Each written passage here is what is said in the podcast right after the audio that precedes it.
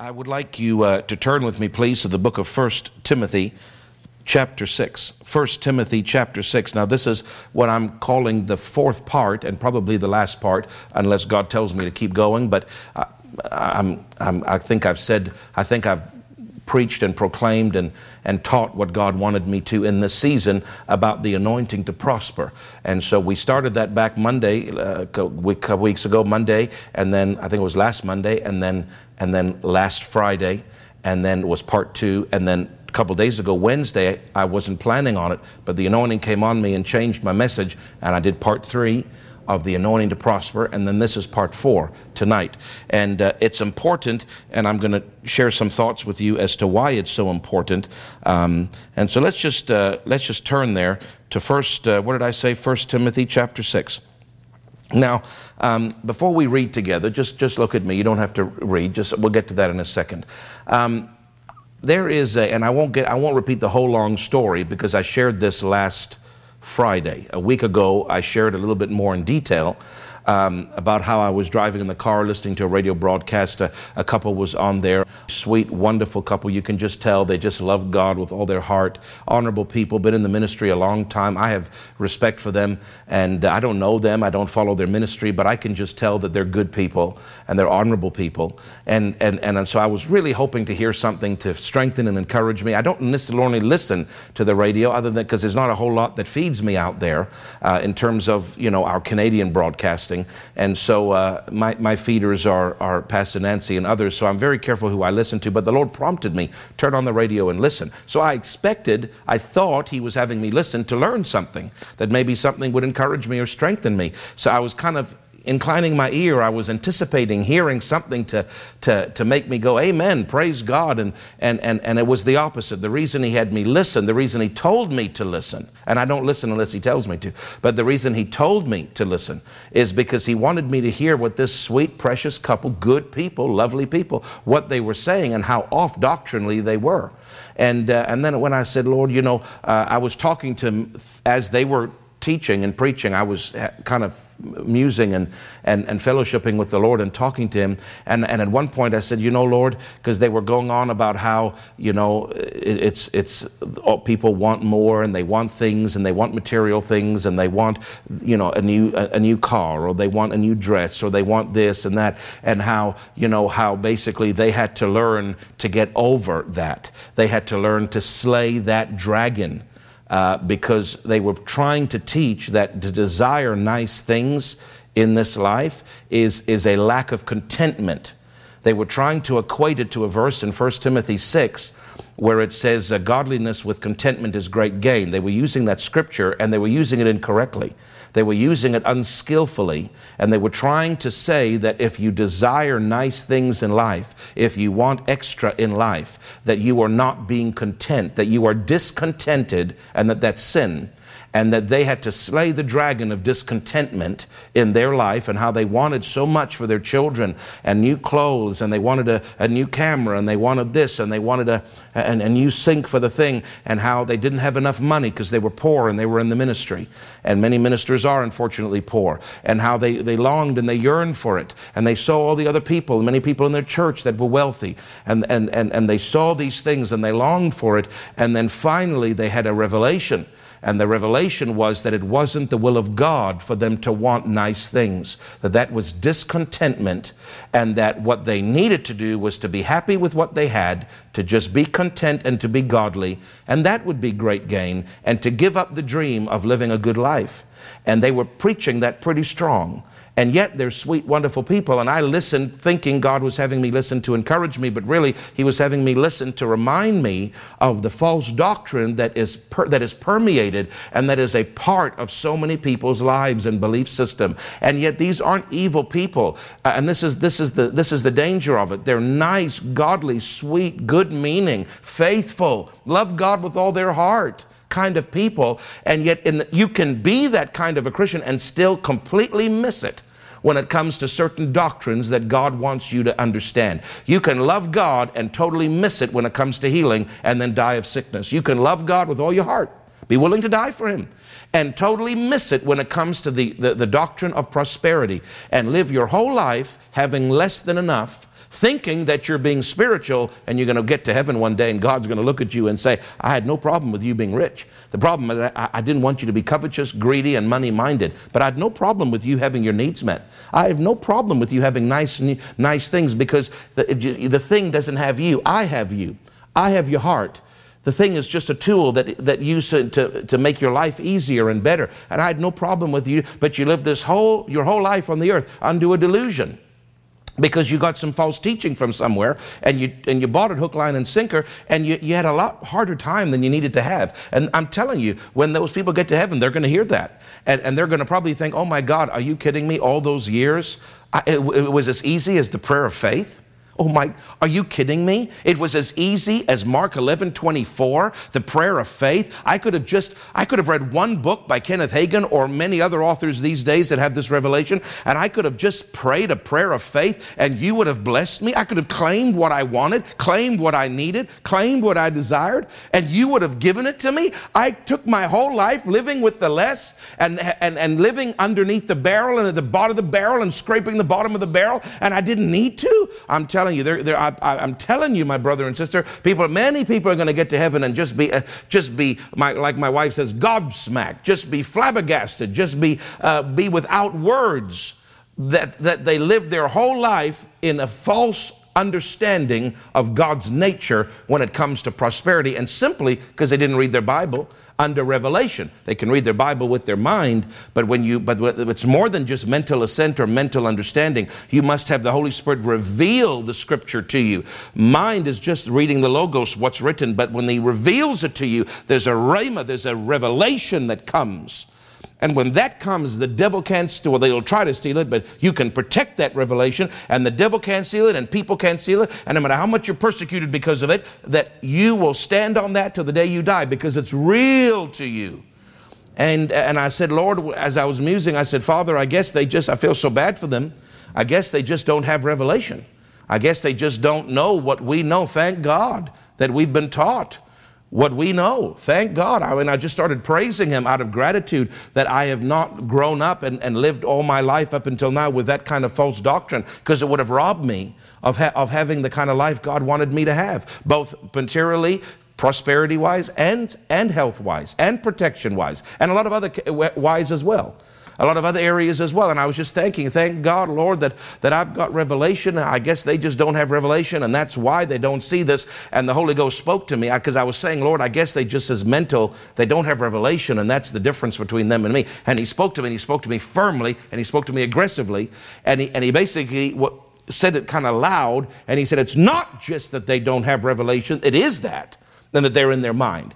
But He said, It's not just that, it's that there is a demon spirit and he, that's what he said to me. And I've heard Dad Hagin say this, and I've heard Randy Greer say this, and Pastor Nancy, Dr. Dufresne would say this a lot. So I know I'm not the first one saying this, as uh, the, the, generals have gone before that we res- trust and respect taught us this, but I heard God say it to me. He said, There's a demon spirit that has clouded them. There's a, they are seeing my holy word through the influence of a religious spirit and that religious spirit is affecting how they interpret the scriptures. And how they interpret the scriptures determines what they get out of the scriptures. And he said to me, Yes, you have revelation, and they don't have revelation, meaning from the Holy Ghost. But, it, but the way he said it to me was, He said they do have revelation, but it's dark revelation, meaning the devil, demon spirits can actually give people demonic revelation of the scriptures. Did you even know that's possible? People that say, uh, My grace is sufficient for you, and they, and they interpret that to be just whine and be pathetic and just lie down and fail and quit. And, and you, know, you know, my grace is there for you just to suffer, and I'm just going to help you suffer, and everything is just about suffering, and you're just going to have to put up with this, and I'm going to help you basically suffer. That's a demonic interpretation of that verse. Because what the Bible is really talking about is he's asking God three times why this messenger from Satan, we know it's a demon because the Bible tells us that. It's not a sickness, it's a messenger, it's a demon. The Bible tells us what it is. And he is asking God what to do with it, just like we say, God, I'm under torment, I'm under harassment, please help me. And God can't deal with the devil on your behalf. Jesus defeated him and has given you keys and he's told you to deal with it and you to bind and loose. That's why Jesus told Brother Hagin in Broken Bow, Oklahoma, when he appeared to him for an hour and 45 minutes and he told him and proved him from proved it from from the scripture with more scriptures than even Kenneth Hagin asked for that there's not one place in the New Testament where God will deal with the devil for you. You are told to deal with the devil yourself. So, Paul was still technically in the New Testament, even though most of it hadn't even been written yet. He was asking God to deal with the messenger from Satan for him. That's why he said, Thrice I asked the Lord to deal with this and help me. And what did God answer? God was answering the same way to him, like Dad Hagin told, told uh, like Jesus told Dad Hagin in the vision and Broken Bow. I can't do it for you. I've given you the authority. You deal with it. That's what God was telling Paul. My power, my anointing, my grace, my dominion is sufficient for this devil. Deal with it. That's what he was saying. Now, there's strength to that and revelation knowledge, but the devil can so pervert and twist that, and religious people can see that scripture through a demonic lens, influenced by a religious spirit, and, and they can actually have a revelation opposite to what the Holy Ghost is saying, and then turn that scripture on its head and make it the opposite of what the Holy Ghost was saying. And instead of it being a strong verse of victory, because this is the victory that overcomes the world, our faith. Instead of it being a strong faith victory verse, it becomes a weak, pathetic, while you suffer, I'll help you kind of verse. That's not just mental, that is a demonic revelation. That is how demons want humans to interpret the glory of that verse. And demons have also tried to persuade and influence and put a filter and a guise and, a sheen over religious people's minds so that they would interpret 1 Timothy chapter 6 in the opposite way to what God intended it. And it's the same thing. It's a verse, it's a verse of power, it's a verse of liberty and freedom, yet the, under that demonic revelation, that demonic influence, they will have a totally false and opposite interpretation and revelation of the scripture. Because it doesn't come from the Holy Ghost, it comes from a religious spirit. So God was teaching me as I was driving, He was teaching me I was thinking it was just they don't have revelation, they haven't been taught. But he was reminding me what my fathers have taught me, which sometimes we forget that it's more than just a lack of revelation from the Holy Ghost. It's actually a demon spirit that is affecting them. Praise God. And so that shook me a little bit. And then I heard him say, I want you to teach to the people, I want you to talk to your people about this. Why does God want us to know this, my brother and sister? Because, let me say this to you you know, before Oral Roberts in the 50s coined the phrase, God is good, that it had never been said in, in Christendom at large before. Did you know that? In churches across America and across the world, there was absolutely no revelation whatsoever about the, the concept that God is a good God. And not only, and because people didn't understand that, they didn't see God that way. They didn't, they didn't, they didn't respond to Him. Because they didn't see Him like that, they didn't respond to Him like that. Nobody ever said God is good because nobody believed God was good. What they saw was God was aggressive and God was a judge and God was tough and God was this and God was that. And, and, and but they didn't see him like he was good. And Oral Roberts, you can, you can research it if you don't believe me, but Oral Roberts was the first minister in modern, the modern church age that began to say in the 1950s in his healing crusades, he did it at the same time of Jack Coe, A. Allen, and all the others. He was the first minister ever to start to say publicly on television, on radio, and to mass crusades, God is a good God.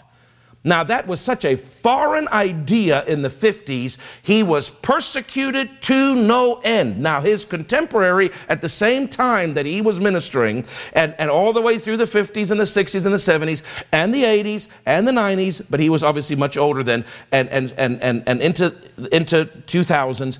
But his contemporary, in the, in the height of his ministry, there were many ministers that were big ministers. Oral Roberts was one of them. A lot of those healing evangelists died young because they got over into error or into sin. Oral Roberts was actually the only one that lasted and lived, uh, he outlived all of them because he obeyed God and, and, he, and, he, and he, st- he stayed with the word and he stayed with doctrine. But back then, of course, there's the great, uh, the great, uh, um, the name's just gone from me, Taylor. What's the, the most famous minister in the world? Um, the guy that does the shoe boxes, his dad. Billy Graham. I don't know why his name left me like that. Like a little bird flew away. Billy Graham was also ministering in the 50s and, and even before that, and the 60s and the 70s. And Billy Graham was mammoth, huge, a huge name around the world, huge name in America. Oral Roberts was equally as well known in America as Billy Graham was. And I've researched this and I've studied history, and I'm, I'm tell you can take what I'm saying to the bank. The funny thing is, everybody loved Billy Graham and everybody hated Oral Roberts. You study it. You study it for yourself. You'll see what I'm saying is true. In general, even secular people had respect for Billy Graham. Government heads had respect for Billy Graham. Presidents had respect for Billy Graham. Church leaders in all denominations had respect for Billy Graham. But when it came to Oral Roberts, he was the most hated minister in America for decades. And I'm not saying anything, obviously, against Billy Graham. He was one of the titans of, of, of, of, the, uh, of the Protestant movement of the evangelical movement, and he got more people saved than I probably ever will in two lifetimes. So I, have got nothing but respect for that wonderful man. I'm not, I'm not making comments as to why people seem to like him and not, and not Brother Oral, but I am saying this. One of the reasons, and Richard has told me this, his son Richard Roberts has told me this personally, and he's also said this publicly. One of the reasons that people hated Oral Roberts so much is because he was bringing, he was the first trailblazer, first Kenneth Hagin was, but on a smaller scale because he wasn't as known back in the 50s. He became more known later on in his life. But back in those days, Oral Roberts was the first man that was preaching God is good, which was revolutionary. He was preaching God wants to heal you every time, which was revolutionary because so many people, so many believers had this demonic guise, this religious spirit where they thought, well, God only heals sometimes and if you're special. And he was saying, God will heal you. God is good. He wants to prosper you. And, and he was teaching faith and how to sow seed, sow seed, financial seed, mixing your faith with it for a harvest. I mean, this was, this was, this was cutting edge, revolutionary doctrine that people in the church world, especially in America, could not swallow. Everybody can swallow Billy Graham because he didn't even teach, he didn't even preach about the baptism of the Holy Ghost because he wasn't baptized in the Holy Ghost. What he preached was salvation. And everybody agrees with salvation.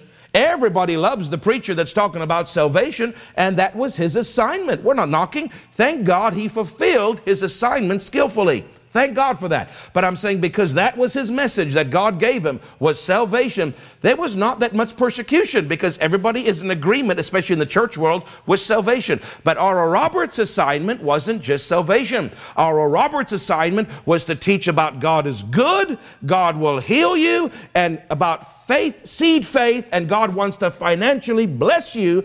And because of those, those primary assignments on his life to teach that brand new revolutionary cutting edge doctrine, people hated him. Because why? He was breaking new ground. Billy Graham was not breaking new ground. He was preaching salvation, which has been preached for centuries. And again, thank God for him. We're not lessening that. But I'm saying God put an anointing, an assignment Oral Roberts' life to break hard ground and to put the seed, the revelation of the seed of the word on these new doctrines into the soil of the hearts of the body of Christ. And many rejected it, and many persecuted him, and many hated him. And he was considered the most hated preacher in America for decades. And his son Richard and, and his siblings and his family, they bore a heavy bore a heavy load. They bore the brunt of that hatred, and in some ways still do. Why am I saying all of this? Because back then, the idea that God wants to bless you, that God is good, was so revolutionary, it was hard for people to swallow. Why should it be hard? I mean, this is not like, we're not saying God wants to kill you. They would be more willing to swallow that than they would God wants to bless you because of a demonic guise. It's a religious spirit that blocks people from understanding what the Bible's talking about. And he had to went through, he blazed a trail for us he blazed a trail for us as preachers today and as believers today because back then it was unheard of what he was preaching. Now, now, now, now you hear almost every denomination. No, they don't even have to be Pentecostal or, or, or baptized in the Holy Ghost. You hear everybody saying, Oh, isn't God so good? Oh, God is so good. Back in the 50s, that, that did not happen. It was almost heresy to say that. But why did it become common? Because somebody blazed a trail to say, God is good. God will bless you. So in faith, God will bless you. God will heal you of all diseases every time. Every time He'll heal you. Nothing's impossible to God. Today's your day for a miracle. That was revolutionary, but somebody had to blaze the trail. Now, all these years later, 70 plus years later, all these years later, now it's a common thing to say God is good. Where? Why? Because He started it. Now it's not that uh, it's not that ludicrous to say God wants to heal you. You hear a lot of people say that now. Even denominations that didn't even believe it originally will st- are, are, are warming to the fact that you know God God wants to heal you. They don't. Not everybody is hot on the fact that God wants to heal everybody.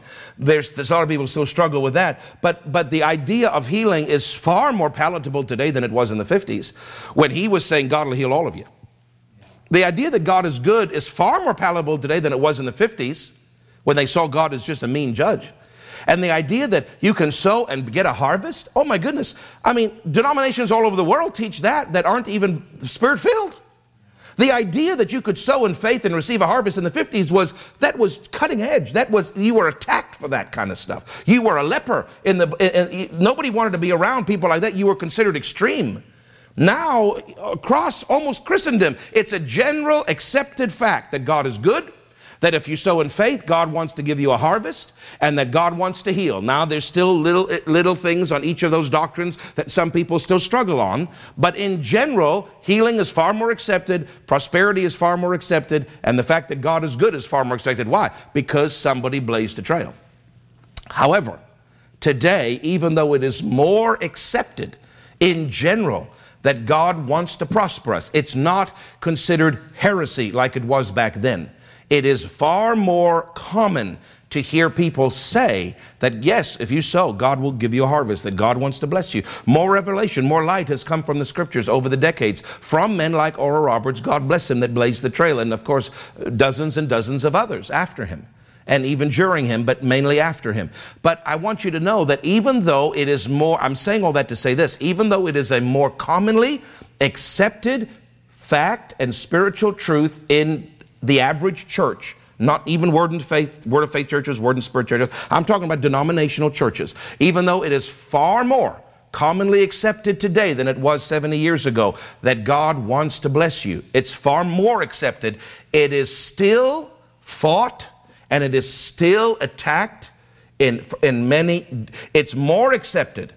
It's not considered heresy anymore like it was then. But that does not mean that it is, it is still not accepted the way that God wants it to be accepted in the body of Christ. There are still many that fight it, there are still many that attack it, there are still many, like that precious couple on the radio, that are teaching opposite to it it is still a withstood message, the fact that God wants to bless people. It is not considered heresy anymore, like it was there, because the body of Christ has warmed to it more over the decades. But it is still not, not even close to where it should be in terms of the strength and the full revelation of that going forth and the body of Christ as a whole receiving it and then actually living it. That is, that we are far, far away from the measure that God desires for this revelation to go out in general and be received and to be lived. That's why God said to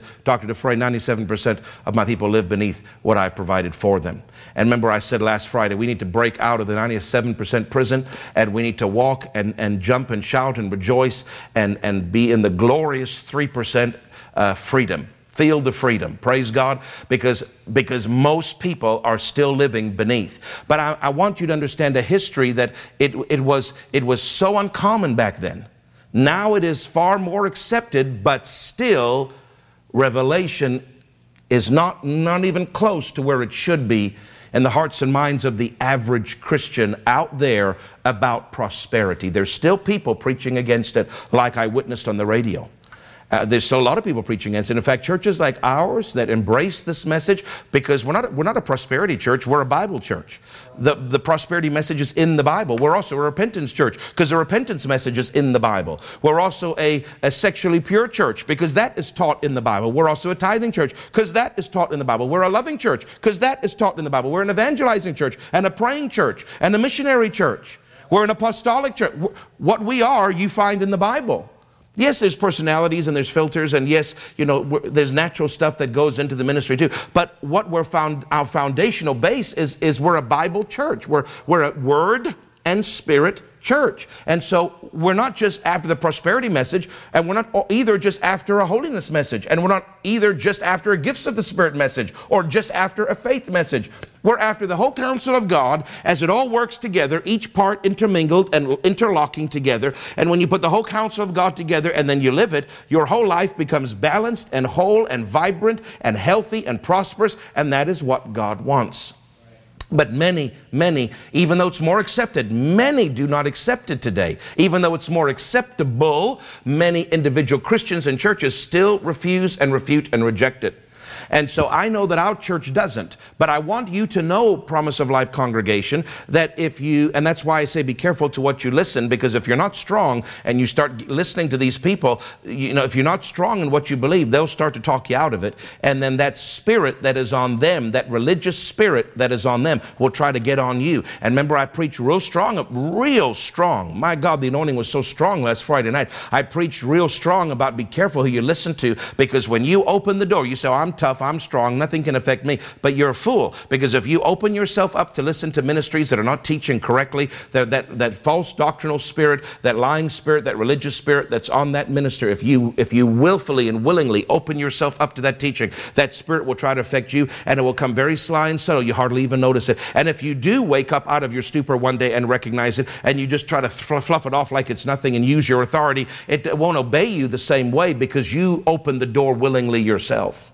especially if you continue to watch and continue to open. Now, of course, you can speak to it and it will obey you, but you've got to stop yielding to that type of teaching. That's why I keep saying to you, not that we're trying to be cultish or weird or manipulative, but just listen to ministers that, that, we, that we refer to you, that we put our stamp of approval on, because there's so much out there that is a little bit off here and a little bit off there, and a little bit into ultra conspiracy here, and a little bit into ultra grace and greasy grace, and you can do whatever you want, and there's no, much, no such thing as sin anymore out there. There's so many little, little, little spin offs, and, they're, and they're, they're unsafe. And that's why I say in today's society, more than ever, because we're in the end days and there's so much false doctrine out there, be careful that you just stay with Stay with the ones that have fed us, that have taught us, like Dad Hagin and Pastor Nancy and others. There's others. I'm not just saying those two. There's others that are good and strong, but be careful because you don't want other messages to start messing with the foundation that God has laid in your heart that I, as your pastor, have trained you in. Because I know there's a lot of people out there that don't agree with prosperity, but I know that you do agree with it. But be careful you protect that revelation and that you build that revelation and you grow that revelation by more revelation from the word so it can't be stolen from you because many others out there would try to talk you out of it, would try to steal that revelation that's in your heart about God wanting to bless you. And I, and I, I, I, don't know, you say, Pastor, why are you saying all this? We know all this. We know all this. We know we got to be careful who we listen to. We know that we believe and not everybody else believes and we have to protect it. We know not to let people talk us out of it. I know, but I just feel strongly prompted by the Holy Ghost to remind you that even though it's more accepted today, unlike 70 years ago, it is still attacked today. It is still misrepresented today. And we have to contend and we have to fight and to keep this precious revelation burning in our hearts. And not only that, we have to live this revelation. Praise God. Because God, I'm telling you, my brother and sister, He wants you blessed. It's not just about the money, it's about His nature. He wants you blessed. So let me read you a few scriptures. Now, I said I wouldn't go till nine, but of course, you know better than that. You know better than to actually listen to me. Reverend Taylor sits there shaking his head and, and in total disagreement and disunity. Um, but, but I'm sure many of you are doing the same thing, right, Reverend Taylor? Praise God. Uh, but I just want to read you just a few, uh, a few scriptures here to, I know we said 1 Timothy 6, we'll get there, but I just want to read some other scriptures to you just to show you, okay, fine, you, you, you're bothering me. Let's start with 1 Timothy chapter 6 because it, it does set the stage and then we'll get to some other verses. But um, but anyway, we see here, and I'm not going to go through the whole long thing again in terms of re, re preaching last Friday, but I want you to remember the context. The, the scripture down a little bit lower is what they were they were incorrectly standing on, trying to teach that to want nice things in life is a, is a sin because it's discontentment, and that you need to just be content with nothing. And then they use that other verse that, uh, that, that all you need is, is food and clothes, and, and you didn't bring anything into the wood, you can't take anything out. Yes, that's in the Bible, but you've got to understand the context and the audience to whom it's written. And then they use another verse against, now this couple didn't, but the people use the other verse that I'm about to read you against Brother Copeland, against prosperity preachers. We're not prosperity preachers, we're Bible preachers preachers, which includes the message of prosperity. But they'll use that verse because they say people that try to say that gain is spiritual, those people have nothing to do with. And they're saying, well, these people are saying that if you're spiritual, you'll prosper, and if you if you have faith, you'll prosper, and therefore these are heretics. Kenneth Copeland's a heretic. Stay away from him. But they're not reading it in context. You've got to interpret Scripture with Scripture, and you've got to know the audience to whom the Scripture is written. Otherwise, you will misinterpret what God is trying to to say. And so when I, the Lord said, You teach this to your people, and I said, Well, Lord, I mean, it is kind of a damning, uh, uh, just be honest with you, just the way it's written, if you just take this verse at face value, these three verses, it kind of is a bit damning against, against prosperity. But I know that you're a God of prosperity, so help me, teach me how I, how I can teach this in the right way without it being skewed. And he said to me, Go to verse 1 and he said it's strong. Just like he said, it's not just a lack of revelation, it's a devil, it's a demon spirit. He is, he's aggressive about the subject because he's, I think God is, is just fed up with people that are misquoting the Bible and misquoting him and misunderstanding his heart. He wants you, you just like a daddy wants to give their child the best. God, your daddy, wants to give you the best. And a religious devil will try to talk you out of it. And, and don't you dare let that religious devil, because your pastor isn't a religious devil. And I won't ever talk you out of it. I'll talk you into it, praise God. Not because I'm after prosperity, but I'm after God. And God is prosperity, like He is help, and He is love, and He is peace, and He is joy. He's love, that's what the Bible says. But everything about God is about joy and about, about wealth and about opulence and about glory and splendor. That's why heaven is paid with gold. That's why you have a mansion there. If he really wanted you broke, he wouldn't have made you a mansion there. He said you'll have in this life a hundredfold return with persecution. Why? Because he knows if you're going to live this life and you're going to believe this Abrahamic blessing kind of thing, people are going to hate you for it. That's why the Bible says that we will have a hundredfold in this life. That means breathing oxygen before the rapture with persecution because people from then all the way till now, even though it's more accepted now, there is still a war against it from a demonic power working through religious ministers that are trying to attack this message. And I need you as my congregation to be so strong and grounded in the word that you know what you believe and nothing can shake you and you live it. Praise God. Not, not, not, enough just to know it. If you're always broke, you're not living it. You've got to know it, then you've got to put it into practice. You've got to release your faith. You've got to live it, and you'll see the blessing of the Lord makes rich and adds no sorrow. Praise God. Now, let, let, look, look, look at verse 1 now. 1 Timothy 6 1. Let as many servants as are under the yoke count their own masters worthy of all honor, that the name of God and his doctrine be not blasphemed. This word servants in the, in the Greek word, literally, it's the word doulos and it means slave. It's translated servant, but in the original Greek, it literally means slave. Those in in forced servitude. Like think of a, a, slave plantation back in the 1800s before the Civil War, okay? Or think about apartheid and slavery in Africa and South Africa. The, this, back in that day, they had slaves like they had in the South before the Civil War. They had slaves. It was an accepted part of society. Many slaves had got born again. These are people that don't even own their own life, let alone any, any kind of material wealth. They are working as forced servitude as slaves to an owner. That word owner is translated in English master, but that's what it means a slave owner. So if you understand the context of who this is written to, you will understand that God is speaking in chapter 6 to a bunch of slaves. Okay? Keep that in mind so you understand how to interpret the Bible. And the first verse is saying that when you have masters that are not saved, they are still worthy of honor. Be honorable to them. Don't rebel against them, otherwise, they'll know you're saved, and when you don't act right, the name of God and His doctrine will be blasphemed. They'll mock God and disregard God because you're not acting right. Verse 2 talks about masters that are born again, slave owners that are born again. And they, that doesn't mean that they, sh- that doesn't mean that slavery is right. But back then, just like in the South in the 1800s, revelation had not developed. People didn't know that it wasn't right the same way that they do today. But Paul is not addressing whether slavery is right or wrong. Paul is simply addressing slaves that are Christians because these slaves have to live under this yoke of bondage. And, and he's hearing from other ministers that some people are trying to rile the slaves up to mount up in insurrection and to be rebellious and to even at times kill their owners. And that is just going to cause a problem. It's going to rep- reproach to God.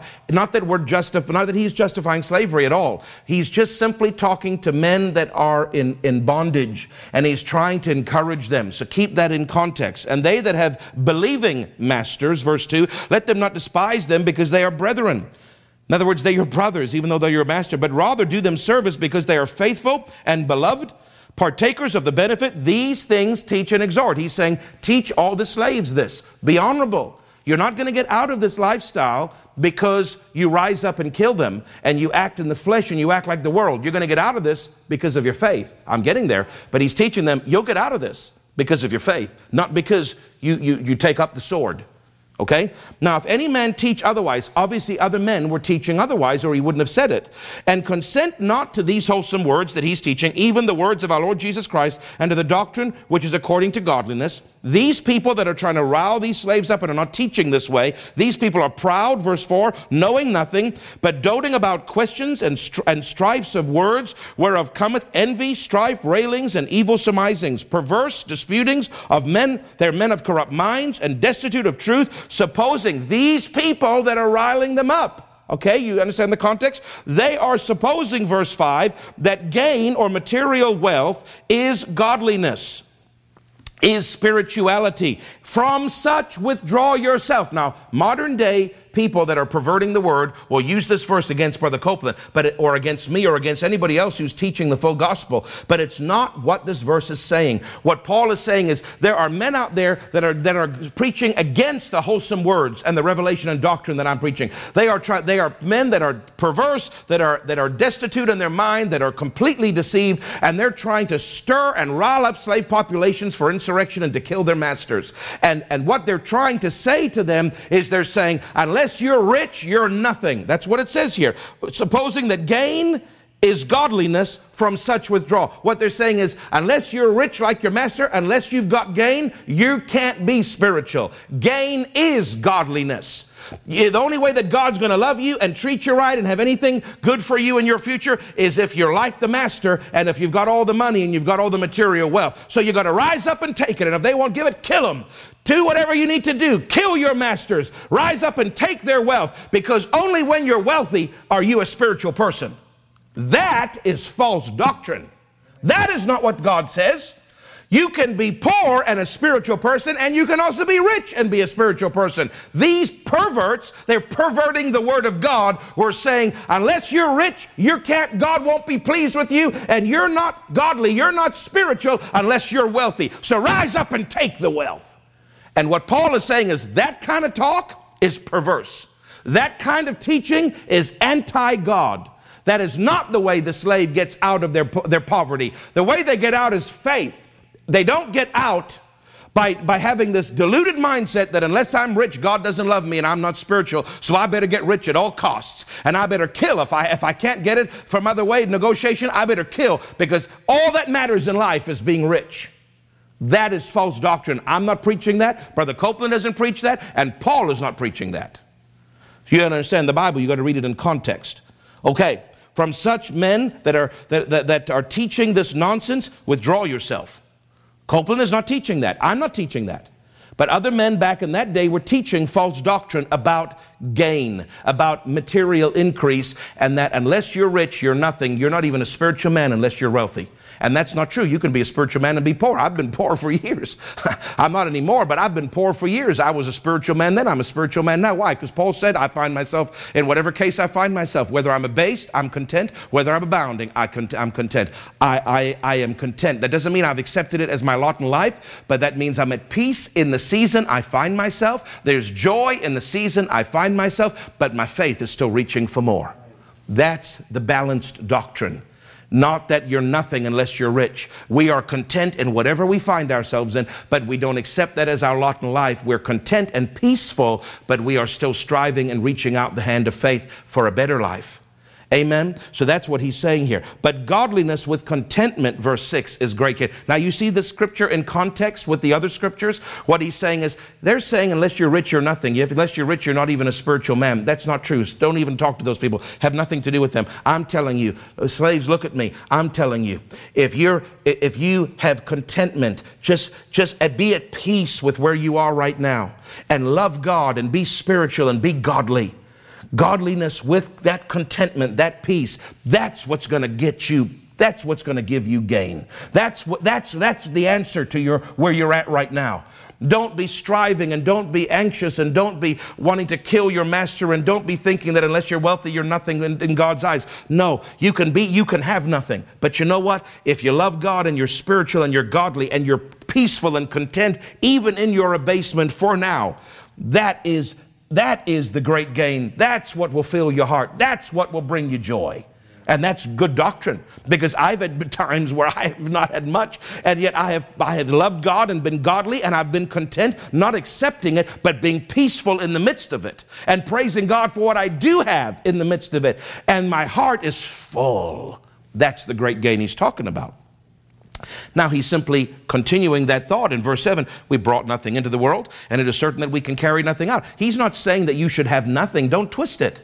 He's not saying that. He's talking to slaves. And he's saying, and by the way, remember, being spiritual and godly and being peaceful in the abasement that you find yourself in right now that is what's going to fill your heart and give you peace. That doesn't mean you have to stay there forever. I'm going to teach you how to get out in a minute. But let me just tell you, the way that you, the way that your heart is full, the, the true great gain is to be peaceful and content in this situation you find yourself and love God and be spiritual and seek God. And by the way, really when it comes down to it, you didn't bring anything out, you can't take any, you didn't bring anything, you can't take anything out. So really all you need is all you need, that doesn't mean that's all that God wants you to have, but all you need, slaves, is food and clothing.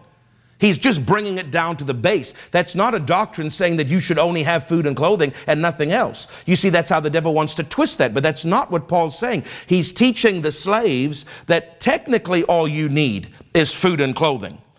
Okay? And you brought nothing in, you take nothing out. Verse 8, having food and raiment, let us therefore be content. He's not saying that that's all they should have. He's saying, technically, that's all you need. As, as long as you've got that, you can survive. And if you can survive and be at peace and seek God and be a spiritual man, your heart will be full and you'll have great gain. That's what he's trying to say. He's trying to bring them, uh, uh, he's trying to let them see it in the right way. Praise God. And there's been times where God has said to me, I'll be honest with you, there's been times in the past where I've had nothing, I've had less than nothing. And the Lord said to me, Son, all you need is food and clothing and shelter. All you need is the basics. That doesn't mean that's what I want you to have. I'm saying that's all you need right now. All you need is something so you don't starve to death, uh, clothes so that you've got you're not naked, he doesn't even say shelter here because you technically don't even need shelter. You could sleep out in the park if you need to. But all you need is food and clothes. I remember a time in Jenny's life where all she had was food and clothes. She was going to Bible school. She didn't even have a place to stay. But God told her to go. And she was literally kind of at the baseline. She only had food, enough money to buy food, and she had clothes on her back and her little suitcase, and she went to sleep on the park bench because God said, I'm going to send somebody to give you a place to live. It was a, it was a real journey of faith. At that moment, what see, Jenny is living this verse 7 and 8. She has she is come into the world with nothing, and at that point she's got nothing. She's got food and clothes. That doesn't mean that's all God wants her to have. But at that moment, she takes solace in the fact, if all I've got is food and clothes, but I know God. I'm spiritual, I'm godly and I'm content. I'm at peace. I'm not in disarray in my mind, tormented. I'm content and peaceful. That doesn't mean I've accepted it forever, but I'm peaceful and content in this lack, and I'm seeking God. And even though I've, i need to have food and clothes, and I've got that, praise God, but I'm seeking God and I'm at peace, I'm telling you, I won't be here for long. That's what God is trying to say through Paul to these slaves. That's sound doctrine, what I'm preaching, because a lot of the people take this out of context. Then he gives them a warning. He's showing the opposite. He's saying, Now, you guys don't have much, but it's okay. Don't worry. Just relax a little bit. You know, you, you, all you need is food and clothes. You need to seek God. You need to be at peace. Everything else will come in time. And then he's saying, and by the way, it's a by the way afterthought, is verse 9. It's an afterthought. And by the way, all these rich people, you know, they've got more to deal with than you do. Because right now, you're not tempted and distracted. You can just focus on God. But the more rich you get, that doesn't mean you shouldn't get rich. It's just, he's just giving them the other side. The, the, the, more you get, the more temptation there is and the more distraction there is. Not that you shouldn't have it, but count your blessings even when you don't have it because it's less that you need to focus on. You can, you're more simple in your life right now. You can focus on God. That does not, don't take it religiously that that's where God wants you to stay. He's just encouraging men in their station that they find themselves in in life at that moment. And so he says in verse 9, But they that are rich fall into temptation and a snare, into many foolish and hurtful lusts, which drown men in destruction and perdition. He didn't say that it's wrong to be rich. He's saying that there are minefields around being rich. You can still avoid the minefields, but it takes more effort, whereas poor people don't have those distractions and those temptations. For the love of money, he didn't say money, he said the love of money. The love of money is the root of all evil, which while some coveted it after, they have erred from the faith and pierced themselves through with many sorrows. And oh, I've met many people, have people in my family, and I bet you do too, that all they wanted was money. They were money minded, they were greedy, and they were covetous. All they thought about was money, and they have gone after that with all their heart instead of going after God, because He'll make you rich. But they went after the money and left God alone, and they have pierced themselves through with many sorrows. And what does the Bible say? That God wants us to be wealthy wealthy. The Bible says in Proverbs that, uh, that, he, that he gives us, I think it's Proverbs 10.22 if I'm remembering correctly, or 4.22, I think it's 10.22, where it says that he will make you rich without adding sorrow with it. God doesn't want you to have the wealth with sorrow. Here we see they've pierced, they went after the wealth, but not God, and they pierced themselves through with sorrows. They got rich, but there's sorrow. He said, I want to make you rich without sorrow. Because when you seek God, He'll bless you, but there's no sorrow. Didn't say money was evil, it said the root of money. He didn't say that being rich was evil, he said coveted. See that word? Coveted after. That is the word covetous in Greek. Remember what Jesus said to Dad Hagin? I don't mind my people being rich. I have a problem with them being covetous. What is covetous? Covetous is money minded, covetous is greedy, covetous is worshiping money and going after money ahead of God. That's the problem when money has you. But God doesn't have a problem when God has you and you just have the money. He doesn't want the money to have you, he wants you to have it. Then, then there's no problem. So you see here, he didn't say that rich was wrong. He just said that there's more temptation. He didn't say that money was wrong. He said the love of money is wrong. He didn't say that being rich is wrong. He said covetousness is wrong because they've pierced themselves with sorrow. But we know in the Bible, the same God of the Old Testament is the God of the New. And he said, I desire to make you, ble- I want to make you rich and add no sorrow with it. Praise God. Then he goes on but thou, O man of God, flee these things and follow after righteousness, faith, love, patience, meekness. And he goes on, goes on, goes on. Now have a look. I read this all to you last week, but go down to verse 17. Now you see, now, now, now he's going to bring it around. Now he's still talking to the slave audience, but now he's going to bring it around and he's going to start talking about how they can get out of this stuff. Charge them that are rich in this world that they be not high minded. Didn't say that they were sinning, didn't say that God was against it. Just said, don't let them be proud. Oh, uh, I, I have seen so many times rich people, oh, I can't tell you how many times. I've seen this. Rich people come in the church and they want me to know that they're rich. And they come up and they tell me, and what they're doing is they're dropping a hint. What they're saying is, if you give me a position on your board, if you make me a deacon, if you give me some level of influence, you know what? I'll stay and I'll give you, I'll just, I'll keep feeding you with my money because they're trying to control me. That's happened many times at Promise of Life in the years. And you know, I look at them, I, I make a, an intentional effort to not, br- I almost keep them more at bay than I would if I hadn't known that they were rich. In other words, when I know it's so distasteful to me and it's so distasteful to God that people would try to have arrogance and pride because of their money and then try to control you because of their money, because nobody will control this church, this anointing, this call, this vision, or me but God. I don't care how rich they are. And we've had rich people come and we've had rich people go. And I, and I wave, uh, not at them physically, but in my heart, I wave and I say, Take your money somewhere else. You're not going to control me. Praise God. See, there's a, there's a tendency when you have money to be proud and arrogant. The, the, the, the, English word translated here is the word high minded. And in the Greek, it's a long Greek word. I don't know how to, I, I won't try to pronounce the whole thing, but it literally, the literal meaning is arrogance. So he didn't say riches is wrong. He said, charge them that are rich in this world that they be not arrogant. Proud, high minded. Don't also put their faith or trust in uncertain riches because it comes and goes. Watch now. But in the living God, put your faith in God. Put your faith in God who gives us richly all things to enjoy. And that word enjoy, in case you think it means something else and it mistranslated, it is the Greek word apolausis and it means to have full enjoyment. It's exactly, enjoy is not some other weird meaning. It means what it says. It means to have full enjoyment.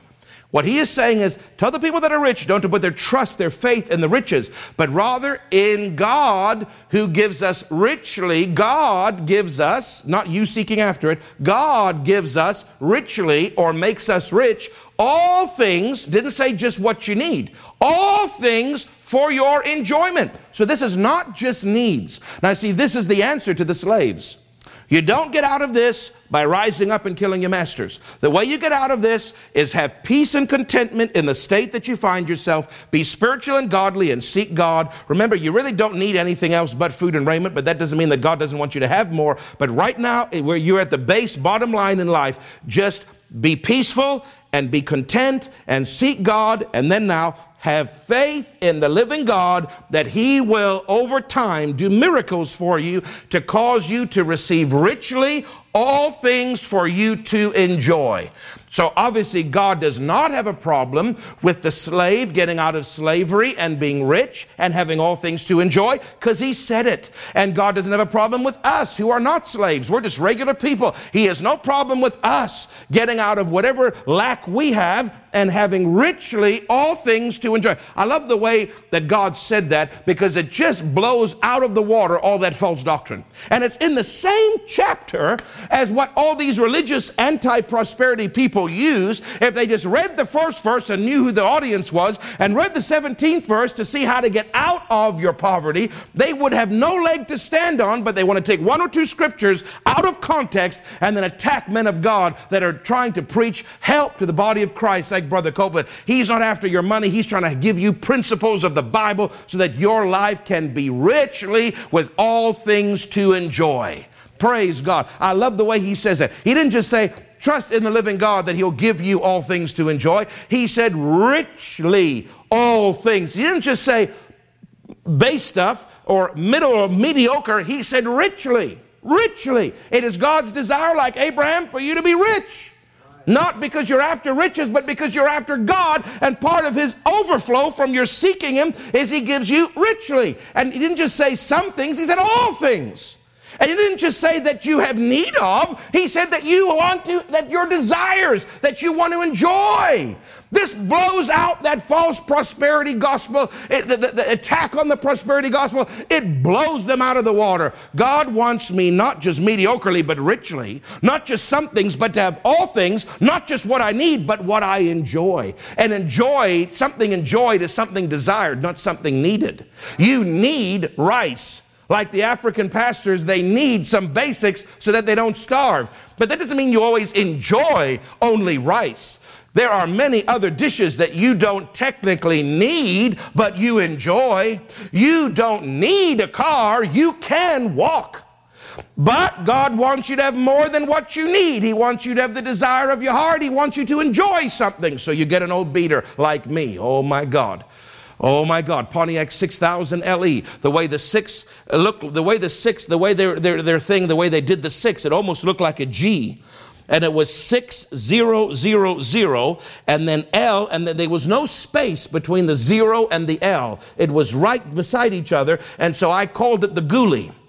It's the 6000 6000 LE, but it looked like the word ghoulie. And so people would say, Craig, you got the ghoulie. I'd say, I got the ghoulie, let's go. It was blue, it was rotten to the gums, and I bought it from a Christian man in the church who had a mechanic shop for I think it was $1,500. That thing burned oil as much as it burned gas. I'm telling you, but it got me from A to B, and it was better than the TTC. My God, that rhymes. It got me, Reverend Taylor, from A to B and was better than the TTC. And I liked my Pontiac Ghoulie 6000 LE. I liked that and I drove it all over the place. You see, I didn't need it. I could have taken the bus but I was in, I wanted, God wanted to give me the desire of my heart, which was a vehicle. And even though I was on the bottom rung of the vehicle, uh, it was still something I could enjoy at that season. And then after that, I remember I said, I like this Pontiac stuff, so I'm going to get, and I used my faith and I saved money and saved money, and I got myself a Pontiac Sunfire. Oh, I remember that Pontiac Sunfire. That Pontiac Sunfire was bright, it was like a light colored blue, no, green. It was a light, the first one was dark blue, the second, the Ghoulie was blue, but, the, but that Pontiac Sunfire was, was like a bright green. I, I'll never forget it. I love that. And I got all the bells and whistles. I paid extra for all the bells and whistles. Did I need it? No. But God was increasing me from the Ghoulie to the Sunfire. And God was happy because He gives us richly all things for our enjoyment. And then I went from there to the next one. And I went from there to the next one. And I went from there to the next one. Oh, I should tell you how many cars I've had. My God. I can tell you how many motorcycles. I had the little baby motorcycle to begin with. And people said, that's a girl's bike. Even the guy that sold me the motorcycle said, sir, most girls buy this bike. Why don't you get the bigger bike? And I said, well, I'm a new motorcycle rider. I don't think I can handle more than a 650cc. I, I know it, it doesn't look exactly the full muscular man thing, but you know, it can go on road and off road. And I don't, I don't care what people think. That, that, that's what I have peace in my heart to buy. And I got the first one, and then I got another one, and then I got a third one. Now I'm on my fourth one. Praise God. You see, over time, as you're faithful and as you release your faith, He'll start with your low, but He'll just keep upgrading you and upgrading you and upgrading you and upgrading you. Why? Is it because you need it? No, you don't need it. All you need is the bus. All you need is legs. But He wants to give you richly all things to enjoy. The Ghoulie at that season of my life was richly, because other than that, it was TTC. The Sunfire at that point in my life was richly, because if it wasn't that, it was the Ghoulie. and then the next, the motorcycle was the entry level that many ladies would ride. I mean, guys rode them too on the commercial, you know, on the magazine, the, the, the, the, thing that they, the little thing they give you with all the pictures to show you all the bikes. A man was driving it. And so I said, listen, this is a man bike. The man, he goes, yeah, the man might be driving it in there, but only girls buy that bike. Why don't you get a big 1200, 1300? I said, I can't afford it, sir. And I said, I'm a new rider. That thing will eat me up. I'll probably get tickets every time I go out. I'll go so fast, the cops will pull me over. So you see, see, I had to just start. But for me, it was no motorcycle to a motorcycle that is still considered richly. But then the, after I got comfortable with that level, my faith reached out and that wasn't any that wasn't richly anymore. Now the next level was richly. And then after I got comfortable with that level, I reached out a little bit more and now that wasn't richly. That was just mediocre. Now my faith is reaching out to take more from God. And then the next level is richly. And it's been the same with my vehicles and it's been the same with our homes. Oh, we had this tiny 1,100 square foot home in Georgetown, but we, we had an apartment before, so compared to the apartment, that's richly. And then we had this little house. They're, they're on Sandway Drive in Brampton. But compared to the 1,100 square foot house, a 2,200 square foot house was richly. And then we moved up to a 2,500 square foot house in Misty Brook in Brampton, just a couple streets down. And compared to the first one, compared to the last one, that new one was richly. And then God's blessed us with a nice, beautiful home, a bungalow home in Erin that is double the size of our home in Brampton, where our boys can spread out, praise God. And we have a big backyard compared to the Brampton house that was richly. You see, God, I keep reaching out. I keep saying, Father, you give me all things. You give me richly all things to enjoy. Whatsoever things you desire, didn't say need. Mark 11, 24. Whatsoever things you desire when you pray, didn't say need. It's a desire. Believe that you've received them, you shall have them. So you see, these people that say you've got to get over it's sinful to want nice things, that's false doctrine. They're taking a scripture out of context. When God later down in that chapter, they just keep they just keep reading the chapter, brother. Just keep reading the chapter, and God will sort out your doctrine for you. Because if you just kept reading, you'd say, Oh, God wants to give me richly all things to enjoy. That obviously means more than just need. That obviously means it's not sin to want some nice things because my heart is not with the nice things. My heart is with God. The nice things don't have me. I have them. God has me. You see the difference?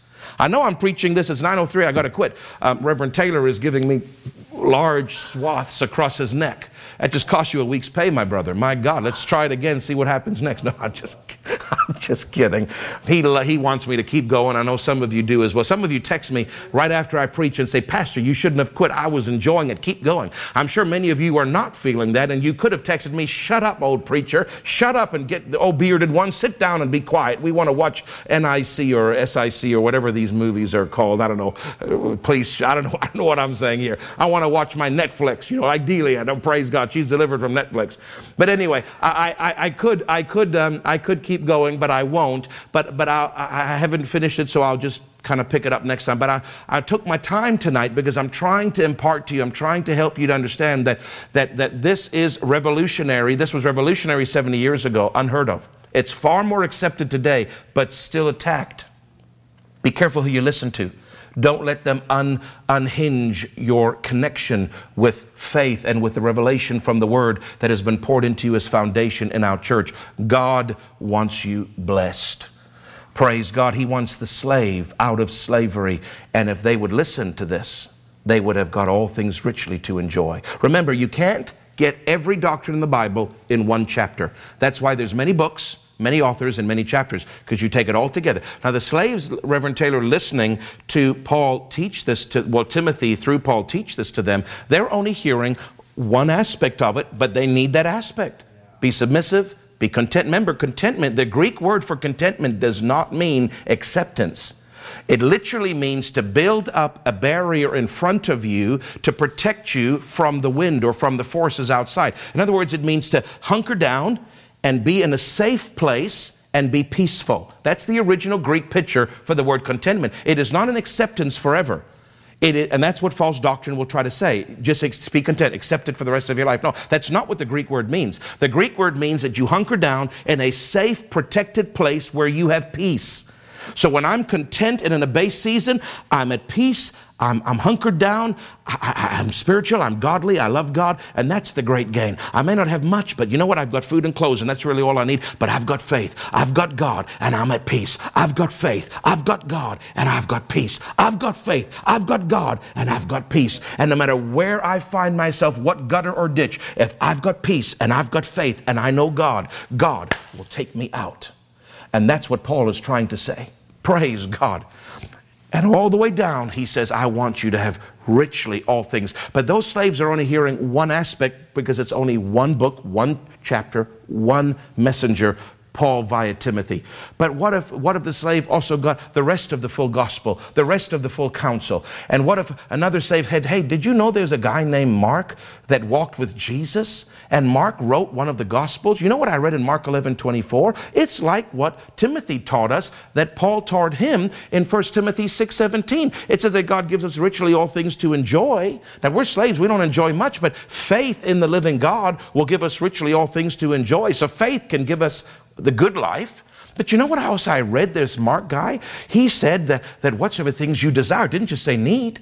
We, we need food and clothing, but he said, whatever you desire, believe you receive and you shall have. My God. And, and then the another slave walks up and go, hey guys, yeah, I heard about that Mark guy, and we know what Pastor Timothy taught us through, through the apostle paul. But, but you know what? You know what? Somebody gave me a parchment and i read a little bit of what paul the same guy that wrote through pastor timothy the same paul wrote to the ephesus church over there in turkey. And, and, and you know what i read there? In, in chapter 2 verse 10 it says that god has, has created paths for us to walk in and that they are the paths for us to have a good life which he preordained. My god god has a good life for me to walk in? And then and then pastor timothy said that god gives us richly all things to enjoy my God. And then Brother Mark, Apostle Mark, said that whatever things I desire. Oh my God. And then and then the last slave comes up, I can just picture it. The last slave comes up and says, Hey guys, I got one that will top all of that. I'm so grateful. Let me see that parchment about the Ephesus church. I never read that before. You know, because we just Pastor Timothy, he's our pastor, so we really only have the letter that Paul wrote to our church eh, here. But but you know, there's this Ephesus thing, and and there's and there's others, and and, and there's Mark, and, and another slave comes and says, Hey, you know what? There's something. I, I found something so glorious. You know, it wasn't the apostle Paul, but you know, there was another apostle, the one that Jesus loved very closely, the one that's called the beloved apostle apostle. His name's John. Have you guys heard about him? Oh, yeah, we've heard of Apostle John. Yeah, we've heard of him. They hate him. They tried to boil him in oil, but they can't. They put him on the island now. Yeah, well, we got a letter from him. It's the third letter that he wrote. And it's the book of Third John. And, and it's only one little chapter. But in verse 2, the Bible, uh, it's part of, I believe it's going to be, that, then there wasn't a Bible. These were just letters. But this is God's word through the Apostle Paul to us, through the Apostle John, in this case says, you know what it says? He says, Beloved, beloved, I wish above, I wish above all, above all things above everything that you prosper and that you're in health as your soul prospers. And then one of the saints says, Yeah, but I think that prosper word probably just means that we would prosper spiritually by becoming born again because we were lost, dead spiritually, but now we're born again. So technically we prosper. Oh, no, no, because I, I asked my master, and my master told me the original word there, the word prosper, means to prosper in business affairs and material wealth. It's not talking about spiritual prosperity. The original language that the, that, that the Apostle John wrote that verse in, it means business affairs and material wealth. So God wishes above all things for us to be healthy and for us to be prosperous. Hey, that goes in line with what you're saying, that what Pastor Timothy said, he gives us richly all things to enjoy. And hey, that goes along with what you said, because the, the, the Apostle Paul to the, the church at Ephesus said that, that we can have the good life and walk in paths that God foreordained for us to walk in. And then that, um, Brother Mark said, whatever you desire.